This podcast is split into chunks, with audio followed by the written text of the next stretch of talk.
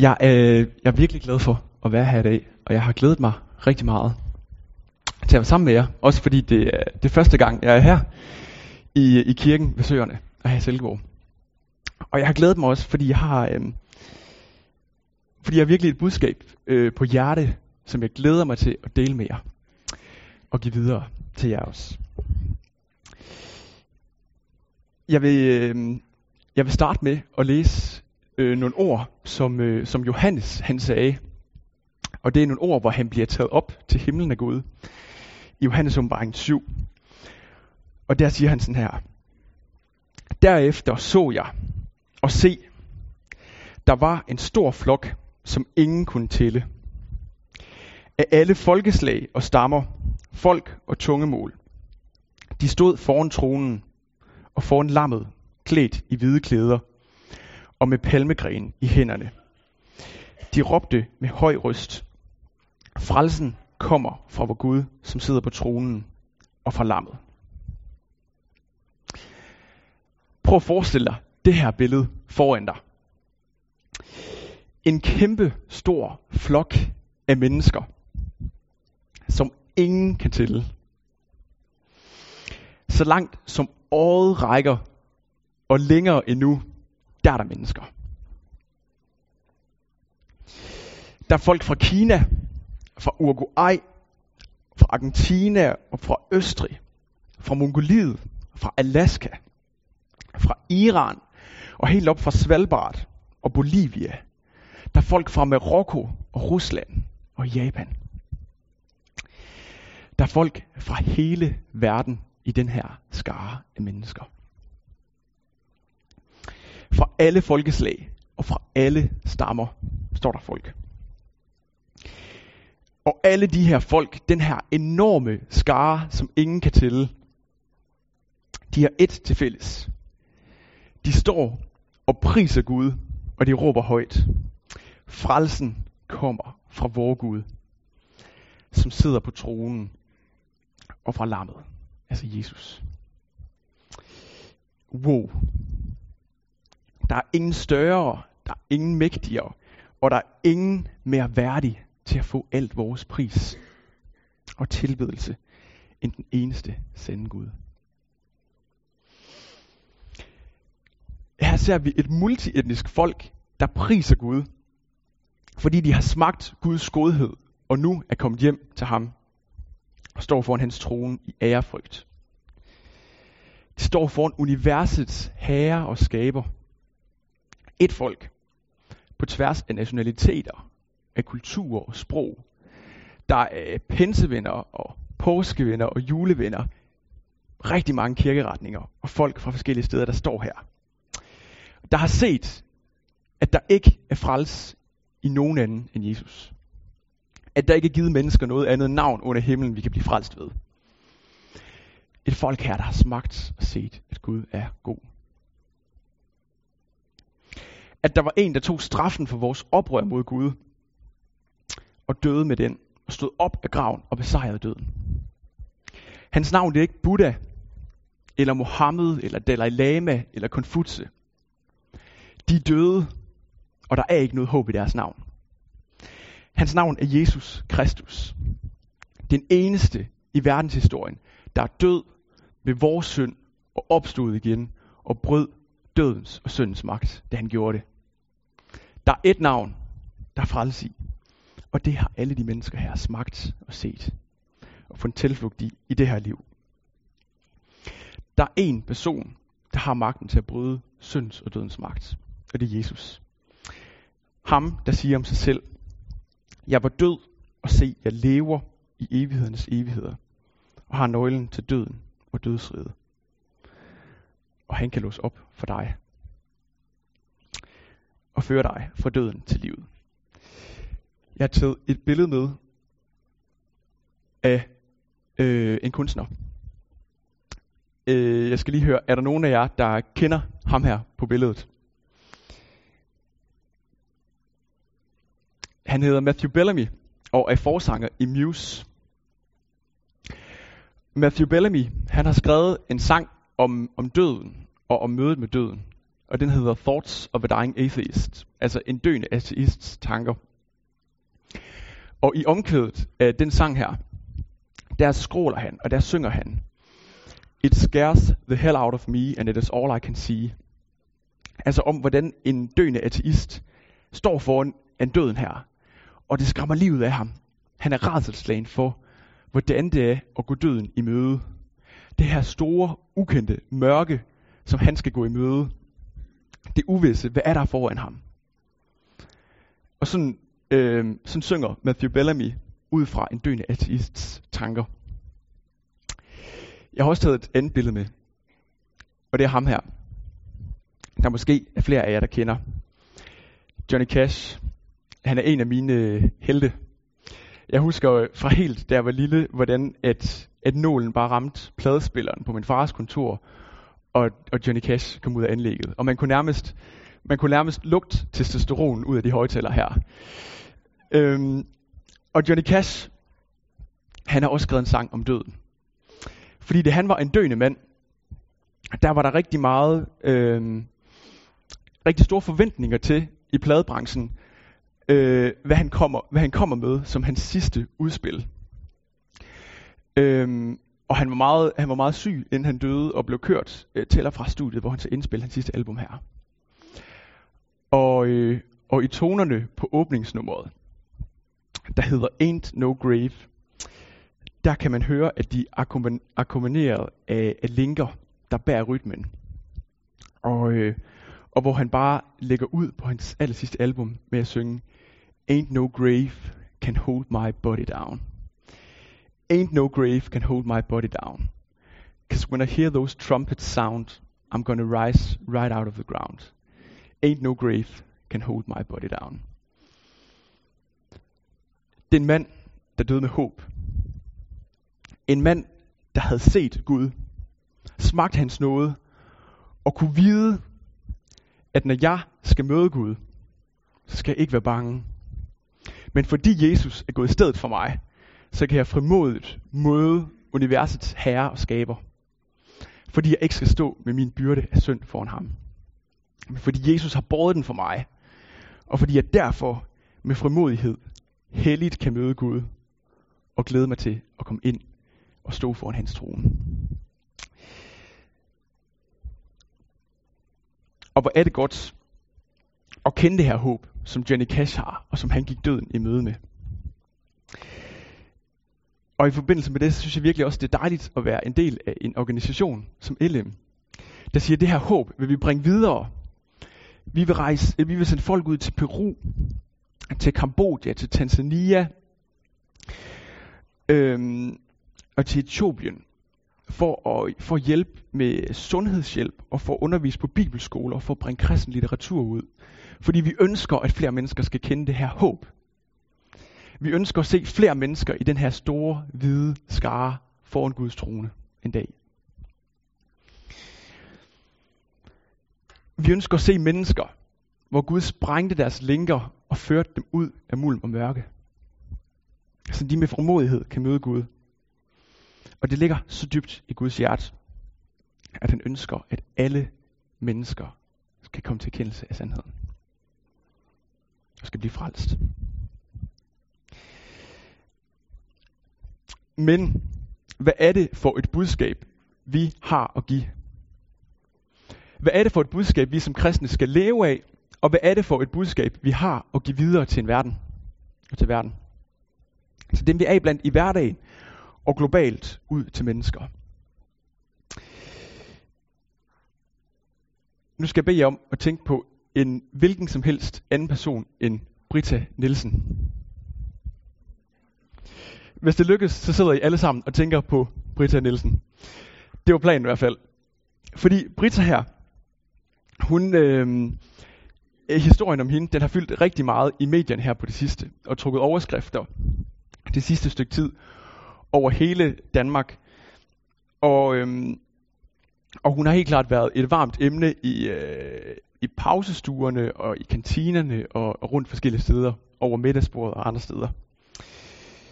Det er historien om, øh, om Brita her, der har arbejdet i, øh, i Socialstyrelsen, og nu er anklaget for øh, at have svindlet for over 111 millioner kroner.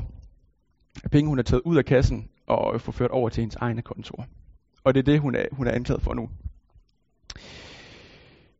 Øhm, her forleden dag, der så jeg en begivenhed på Facebook, øh, der sådan, for at byde Brita velkommen hjem til Danmark i lufthavnen her. Øhm, egentlig en form for, man kan kalde det offentlig shaming eller ydmygelse af hende, hvor der var over 22.000 øh, interesserede. Det er ret mange. Øhm, og det fortæller også noget om, om hvordan at, at vi har altså et forhold til det her, hun har gjort, og til hendes historie. Men noget, der har ramt mig, når jeg har set øh, billederne af Brita, det er, øh, og det er igen, det er en fortolkning det her, men, men jeg ser en, en person med skam i hendes blik og i hendes kropssprog også, når man ser filmen fra rettergangen her. Øh, en person, der skammer sig. Formentlig over det, hun har gjort. Øh, en person, der er ude i kulden i samfundet, og dømt ude, fordi det var forkert, det hun har gjort. Og ikke er en del af, af varmlinger og det gode selskab. Brita her, hun minder mig om en mand, som Jesus møder. Og det er en mand, der hedder Zacchaeus.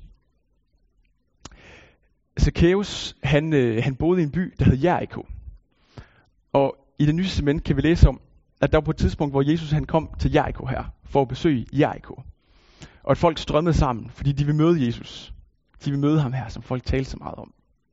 Og det vil Zacchaeus også. Og her læser vi så i beretningen om, hvordan Jesus går direkte til Zacchaeus. Zacchaeus han arbejdede ligesom Brita for det offentlige. Han var overtolder, Men han arbejdede for den romerske besættelsesmagt i Israel. The bad guys. Så det placerede os ham selv i den kategori. Han var ikke en del af det gode selskab, eller inde i varmen.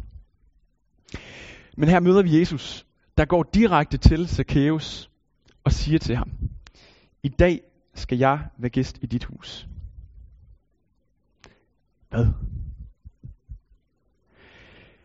Hvis der er nogen, Jesus skulle tage hjem til i den her by her, og hvis der er nogen, Jesus han skulle spise med, så må det da være dem, der gør en masse godt for andre mennesker. Eller dem, der, er, dem, der har, har noget flot at præsentere. I hvert fald ikke en som, som, øhm, som Zacchaeus, der, øhm, der i, den, i den grad var i bad standing og ude i kulden. Der står om folkene i byen her, at alle, som så det, gav ondt af sig. Og de sagde, at han er gået ind som gæst hos en syndig mand. Og jeg tror selv, jeg har det lidt som de her folk i byen. At hvis Jesus han kom til Danmark i dag, så havde jeg ikke regnet med, øhm, eller så var de første kandidater til et besøg fra ham, nok ikke lige frem Brita Nielsen eller Stein Bakker. Øhm, men sådan er Jesus heldigvis ikke. Fordi den her beretning her, den slutter med et citat fra Jesus selv. Og det er citatet om, hvordan vi lærer noget om, også hvem han er, og hvem Gud er. Her siger Jesus sådan her, at han, at han siger om sig selv, at han er kommet for at opsøge og få frels til fortabte. Og et andet sted siger han, at de raske, de har ikke brug for læge, men det har de syge. Jesus han kom altså ikke for at finde flotte moralske mennesker. Og for, for at tænke, du er god nok til at komme ind i klubben og til at være med i varmen og i det gode selskab. Du kan være sammen med Gud. Det er ikke det, han kom for, og det er ikke det, kristendom handler om. Han kom for folk som Brita og Steinbacher, men også folk som dig, der ikke har styr på alt i dit liv. Dig, der fejler, er egoistisk over for andre, kommer til at lyve, og dig, der ikke altid er det, som du gerne vil være. Han kom netop for dig. Og dig, der erkender, at dit liv ikke er, som det bør være. Og til dig, der har der sådan, der har Jesus et budskab til dig i dag. At du set af ham 100% med alt, hvad du har i dit liv. Og du er elsket på trods af det. Du er 100% set, og du er 100% elsket. Sådan elsker Gud. Og sådan er Guds natur. Jesus han ser dig, og han ser du, de ting i dit liv, du skammer dig over, og som du ikke har lyst til ligefrem at skulle op på en projekter foran alle andre, eller, eller har lyst til at vise offentligt. Og han ser det, og på trods af det, elsker dig. Jesus han kom, fordi at det er forkert, det som, som Britta Nielsen her hun gjorde, og også Stein Bakker og andre. Og han kom, han kom netop, fordi det er forkert, men på trods af det forkerte, vi gør, der ønsker han fællesskab med os. Paulus, han, øh, han bruger et billede på et tidspunkt, om at vi som troende, dem der kender Kristus, har iklædt sig Kristus. Og det er et billede, jeg selv er blevet rigtig glad for her på det sidste. Fordi hvis jeg skal møde Gud med alle mine brist og med min øh, øh, kulde over for andre, min egoisme og alt mit, min synd, jeg har i mit liv. Og hvis jeg skal stå foran den her hellige Gud, der ikke tåler en eneste synd, det kan jeg ikke. Så vil jeg gå til grunden, og jeg kan ikke have fællesskab med ham. Og Gud ønsker at skabe et fuldstændig perfekt, øh, en perfekt ny jord, hvor der ikke er noget ondskab. Og det hører jeg ikke hjemme. Fordi jeg har så meget i mit liv, der ikke er godt, og der ikke er perfekt. Og her bruger Paulus billedet om, at vi har iklædt os Kristus. Og det er et billede, jeg selv er blevet så glad for. Fordi at med mig og det, jeg har at komme med over for Gud, der kan jeg ikke bestå. Men hvordan Jesus levede et fuldstændig perfekt liv, og at jeg i troen på ham kan iklæde mig Kristus. Så når Gud kigger på mig, så ser han Kristus. Han ser det perfekte, Jesus gjorde, og han kigger på, på hans perfekte liv, som han kan hen for mig, fordi jeg tror på ham. Og det er så godt, at jeg ikke skal stå over for Gud med alt det, jeg har, der er forkert, men at som kristen, så kan I glæde mig Kristus. Og så er det Kristus ser. Kristus Gud ser, når jeg skal stå foran ham. Og derfor kan jeg have fællesskab med Gud. Og det er det bedste. At kende Gud. Og vide, at jeg har fællesskab med den levende Gud. Jeg har fred med Gud. Jeg behøver ikke synge som Matthew Bellamy, når jeg står foran døden. It scares the hell out of me, and it is all I can see. Men jeg må møde Gud frimodigt, fordi at Jesus har givet sit liv for mig. Og fordi han har besejret synden og døden i mit liv. Derfor kan jeg, når jeg en dag dør, møde, møde Gud frimodigt. Men jeg kan også i det her liv have adgang direkte foran Guds trone. Og leve et liv med ham, hvor jeg må bede til ham. Og hvor han hører bønder, og hvor jeg må leve med ham hver dag. Og det helt vilde det er, at Gud, universets herre og skaber, han ønsker at bruge dig til at række det her budskab videre til andre. Han ønsker at bruge lige præcis dig. Med din personlighed og med dine karaktertræk. Gud han kunne have givet dig lige præcis den personlighed og den tjeneste og de karaktertræk, som han ville. Og det har han også gjort. Han har skabt dig, som du er. Øhm, med dine interesser og med din personlighed. Og når vi taler om det her med at give budskabet om Jesus videre til mennesker, de her fantastiske nyheder om, at vi kan stå frimodigt foran Gud, så kan vi godt tænke, øh, det, er ikke, det er ikke lige min opgave det her. Det må være for de ekstroverte og for, for dem, der er gode til at formulere sig, og dem, der lige ved, hvad de skal sige i de rigtige situationer, og er gode til at, øh, at tænke rationelt og give de rigtige svar her. Men det er ikke mig. Og Satan han ønsker at viske i dine ører, du er jo ikke evangelist. Du er jo ikke god nok til det her. Du er ikke udadvendt nok, og du er ikke veltalende nok. Og det er ikke dig. Men det må han ikke tage lov til. Fordi Gud ønsker at bruge dig lige præcis som du er. Blandt de mennesker, du er i i din hverdag. Til at dele budskabet med dem og med din personlighed, og med det job, eller det studie, eller hvor du er henne i din hverdag. Så vær dig selv. Jeg hørte engang en, der sagde, be yourself, because everybody else is taken. Og det vil jeg gerne give dig med i dag, i forhold til mission. At du er, hvor du er, fordi Gud har en vilje med dig. Og fordi Gud ønsker, at dem omkring dig også skal kende ham. Gud ønsker at bruge det, han har lagt ned i dig, til at føre mennesker fra mørket til lyset. Og han ønsker at du skal bringe budskabet om ham videre til andre. Fordi det er de bedste nyheder. Den største tjeneste, du kan gøre din kollega eller studiekammerat, der ikke kender Jesus endnu, det er at fortælle ham om det her budskab. At han kan have fred med Gud og stå foran ham. Og jeg er blevet så glad for Paulus, hvor han skriver, når jeg er magtesløs, så er jeg stærk, for Guds nåde er mig nok. Det er virkelig nogle ord, jeg har brug for, og vi har brug for at leve af. At det her, det kan jeg ikke selv. Jeg er ikke veltalende nok, eller, eller karismatisk nok, eller empatisk nok, og jeg er ikke alt det her, der kan, der kan lede mennesker til Jesus. Men Helligånden bor i mig. Og Helligånden kan skabe liv ud af det lidt, jeg har kommet med. Og Gud han længes efter de mennesker, jeg er blandt i min hverdag. Og derfor har jeg frimodighed til at gå ud med et ord til dem. Fordi Gud længes efter dem, og fordi han er den eneste, der kan skabe tro. Og det er, det er svært det her. Sejrene og kampene, de går ofte hånd i hånd. Øhm, her for noget, noget tid siden på min praktikskole, så havde vi været haft idræt og været i bad og sådan noget, og så spørger min, øh, min øh, studiekammerat til en tatovering, jeg har. Egentlig meget eksplicit tatovering også om evangeliet. Og han serverer jo, altså jeg får den jo serveret på et sølvfad. Til at fortælle ham om de her fantastiske nyheder. Og give det videre til ham. Men jeg, jeg, jeg, jeg fumler i ordene, og for, for, altså, for overhovedet ikke sagt det så godt, som jeg gerne ville have sagt det.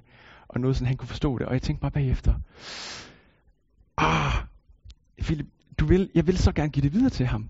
Og han, han lægger den selv op til mig og spørger om det. Øhm, og en anden gang også med en, en studiekammerat i kantinen, der sådan spørger om, Nå Philip, hvad, øhm, har du så et studiejob? Øhm, og jeg har et, jeg har et studiejob i, i Friluftsmissionen her, hvor vi, hvor vi arbejder på at fortælle mennesker om den her gode Gud, der ønsker et fællesskab med dem. Og hvor vi også bruger trylleri og, og andre ting til det. Til virkelig og man kan sige, være præst for folk, der ikke går i kirke. Øhm, og i den situation, han spørger mig her, så, øh, så får jeg sådan formuleret sådan, jamen, jamen jeg har et studiejob, hvor jeg, jeg tager tryller lidt nogle gange.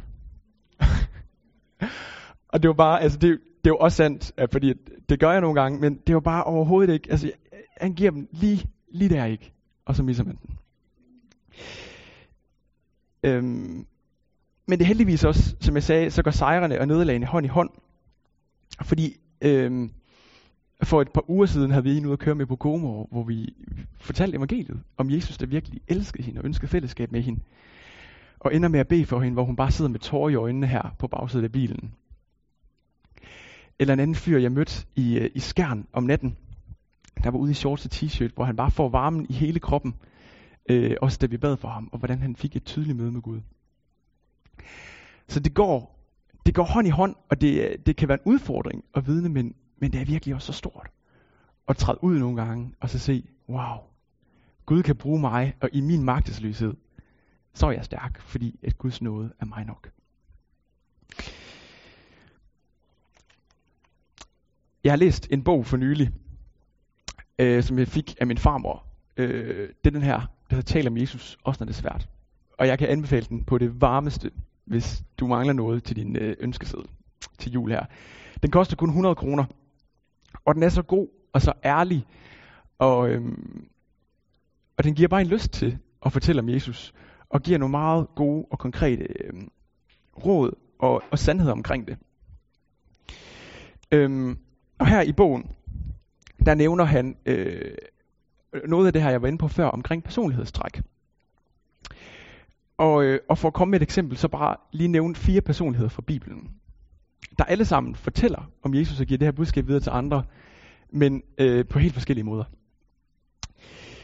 Først har vi Peter. Peter, han var, han var konfrontatorisk. Hans fremgangsmåde, kunne man godt sige, det var klar, parat, fyr. Vi skal have evangeliet ud, og øhm, her et konkret eksempel, det er apostlenes gerninger, hvor helligånden er kommet, og folk spørger ind til det.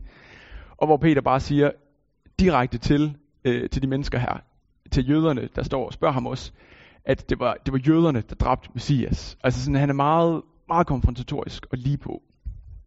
Og det kan være, at du også, altså, at du sidder her i dag, og egentlig også øh, har det lidt på samme måde. Så er der også en som Paulus, der også øh, søgte konfrontationen, Men han var, man kan sige, mere velovervejet og intellektuel. Øh, et eksempel på det er i Athen, hvor han går gennem gaderne, og hvor han ser de forskellige helligdomme, de har her.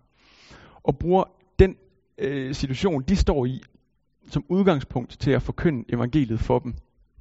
Lige der, hvor de står. Øh, man kan sige, at han var mere logik- og fornuftbaseret type. Og det kan også være, det er dig, at du interesserer dig for den her slags. Også for, hvordan tage ting i kulturen og sige, hvordan kan vi vise kulturen og Danmark, at Kristus er relevant. Og tage den her mere logik- og fornuftbaserede vej. Den tredje person, det er en blind, som Jesus helbreder. Hvor at øh, fraisererne kommer bagefter og spørger ham ind til det. Og så svarer han sådan her om Kristus.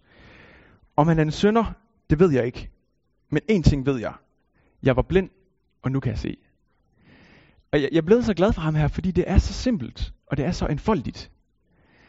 Han har ikke styr på alt teologi, men han kan bare sige, jeg var en synder, eller jeg var, jeg var blind, men nu kan jeg se.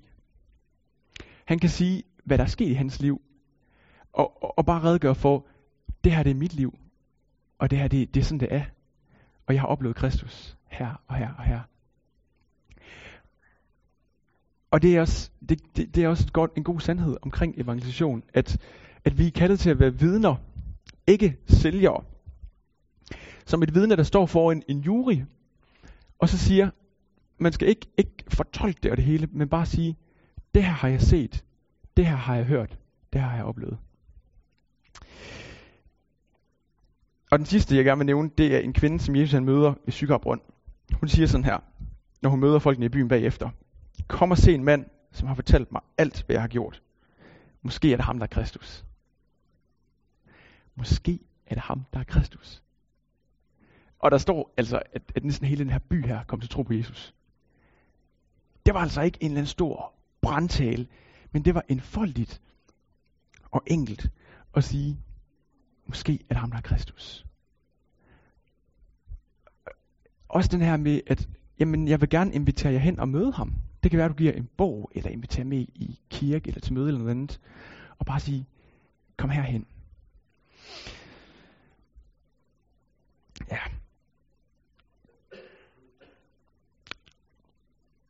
Noget vi ikke desværre har tid til nu, men jeg vil gerne vil opfordre jer til, når I kommer hjem i dag, hvis I har tiden, det er at øh, tage blok og papir frem, og så svare på spørgsmålet, Hvorfor har du ikke for lang tid siden droppet troen på Jesus? Hvorfor har du ikke for lang tid siden droppet troen på Jesus? Det kan være godt, nu fortalte jeg lidt om, om min studiekammerater også, der, om hvordan man nogle gange kan få det, man vil kunne beskrive som et straffespark. Hvor bolden simpelthen ligger lige til højre benet, og man gerne vil fortælle det. Og det kan være godt at forberede sig på det straffespark. Og godt at have formuleret for sig selv, hvorfor er jeg kristen i dag? Hvorfor har jeg ikke kastet troen væk? Men hvorfor har jeg ikke, og hvorfor har jeg ikke droppet troen på Jesus?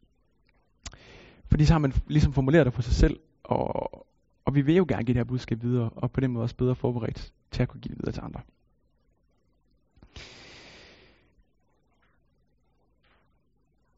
Nu nævnte Thomas lige, at der vil blive tid til ordet frit. Og øhm, øh, det bliver, jeg tror, øhm, det kommer til at fungere bedst, fordi jeg har lige lidt helt konkret, jeg gerne vil give med videre, inden øh, jeg slutter af her. Så i, mit forslag er, at det bliver simpelthen det bliver over, øh, over kaffebordene, eller over, over øh, middagsbordene her i dag. Fordi øh, det jeg gerne lige vil snakke om her til sidst, det er, øh, det er hverdagsnært og visionært, hvordan vi kan give evangeliet videre. Og helt konkrete forslag. Og det er det, jeg også vil råde jer til at snakke om ved bordene. Er der noget, vi kan gøre? og noget jeg har erfaret, det virker godt. Min far, han startede hver dag med at bede over morgenmaden. Gud, lad os gå i dine forberedte gerninger i dag. Og det er virkelig en bøn, jeg på det varmeste kan anbefale at give videre og sige, Gud, her er jeg i dag. Send mennesker på min vej og give mig frimodighed og kærlighed til at fortælle dem om dig. Det er, det er spændende. Men helt konkret, så hverdagsnært. Altså nogle små tiltag, eller noget man kan gøre i hverdagen, det er for eksempel at bage julesmåkager, og så sige, nu giver vi 24-12 til vores naboer øh, med de her julesmåkager. Øhm, jeg havde også en kammerat i Volsmose, hvor det var ramadanen, og han skrev ind til, til en lokal avis. Der var sådan forskellige indslag om ramadanen, og så skrev han også bare, her i ramadanen beder jeg på en særlig måde for, øh, for mine muslimske venner, om at de må få lov at, at møde Jesus. Det kan også være uddeling af, af visitkort. For en tid siden, der gik han og jeg ud en aften, og simpelthen bare, bare delte visitkort ud i postkasser. Og dagen efter, eller to dage efter, eller i hvert fald nogle få dage efter, der var der øh, en fyr, der simpelthen skrev til mig, øh, om, om han måtte komme i kirke. Øh, fordi han har simpelthen fået det her visitkort, og det havde, øh, og han vil gerne med og høre mere om det. Det kan også være, at du skal invitere naboerne på brunch, eller studiekammerater over til en spilaften. Men i hvert fald, det er jo bare nogle få forslag, som vi også kan snakke videre om ved brugerne. Og så den anden, den anden ben, det er, øh, det er visionært. Fordi jeg tror også godt, at vi som kirke må tænke visionært.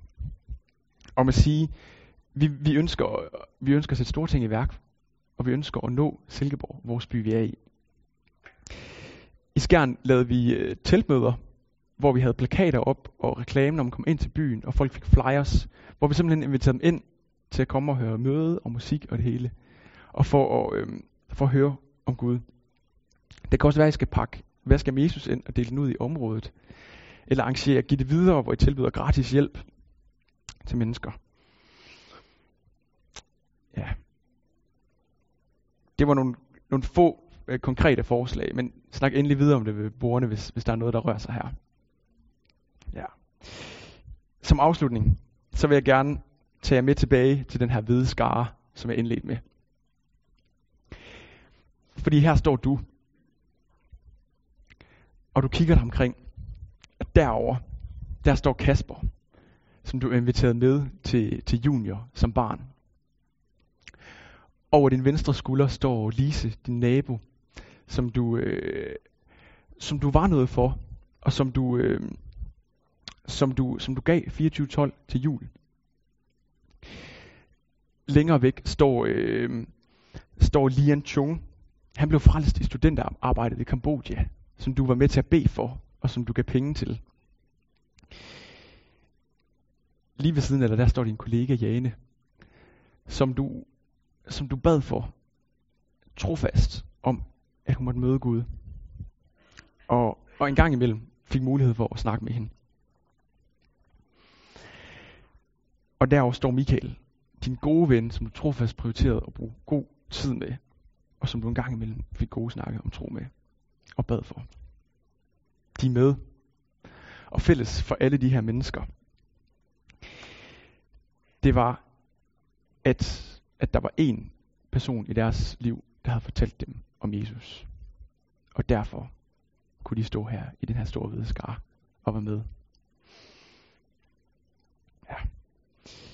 Jeg vil lige bede. Øhm, kære far, tak fordi du længes efter et dybt og intimt fællesskab med os. Og Gud, tak fordi du ønsker, at vi bare en dag skal få lov at stå foran dig. Gud, jeg beder dig om, at du må, at du må bevare os, så vi alle sammen når hjem til dig. Og så beder jeg dig om, at, at du må udruste os og give os kraft til os bare at leve et liv, hvor, vi, øh, hvor evangeliet strømmer ud gennem vores liv. Gud hjælp os til at bruge livet og ikke at spilde det. Tak for den frihed, du har kaldt os til. Og tak fordi du også længes efter at møde vores studiekammerater og kollegaer og naboer og dem vi er iblandt. Gud, jeg beder dig om, at du må sende din ånd over vores liv og hver især dem vi er iblandt. Og over Silkeborg her, komme med liv og vækkelse, Gud. Lad din nåde bare regne og spire her i byen også, Gud. Vi beder dig om, at flere mennesker må lære dig at kende. Og du må udruste os til at bringe budskabet om dig til dem. Amen.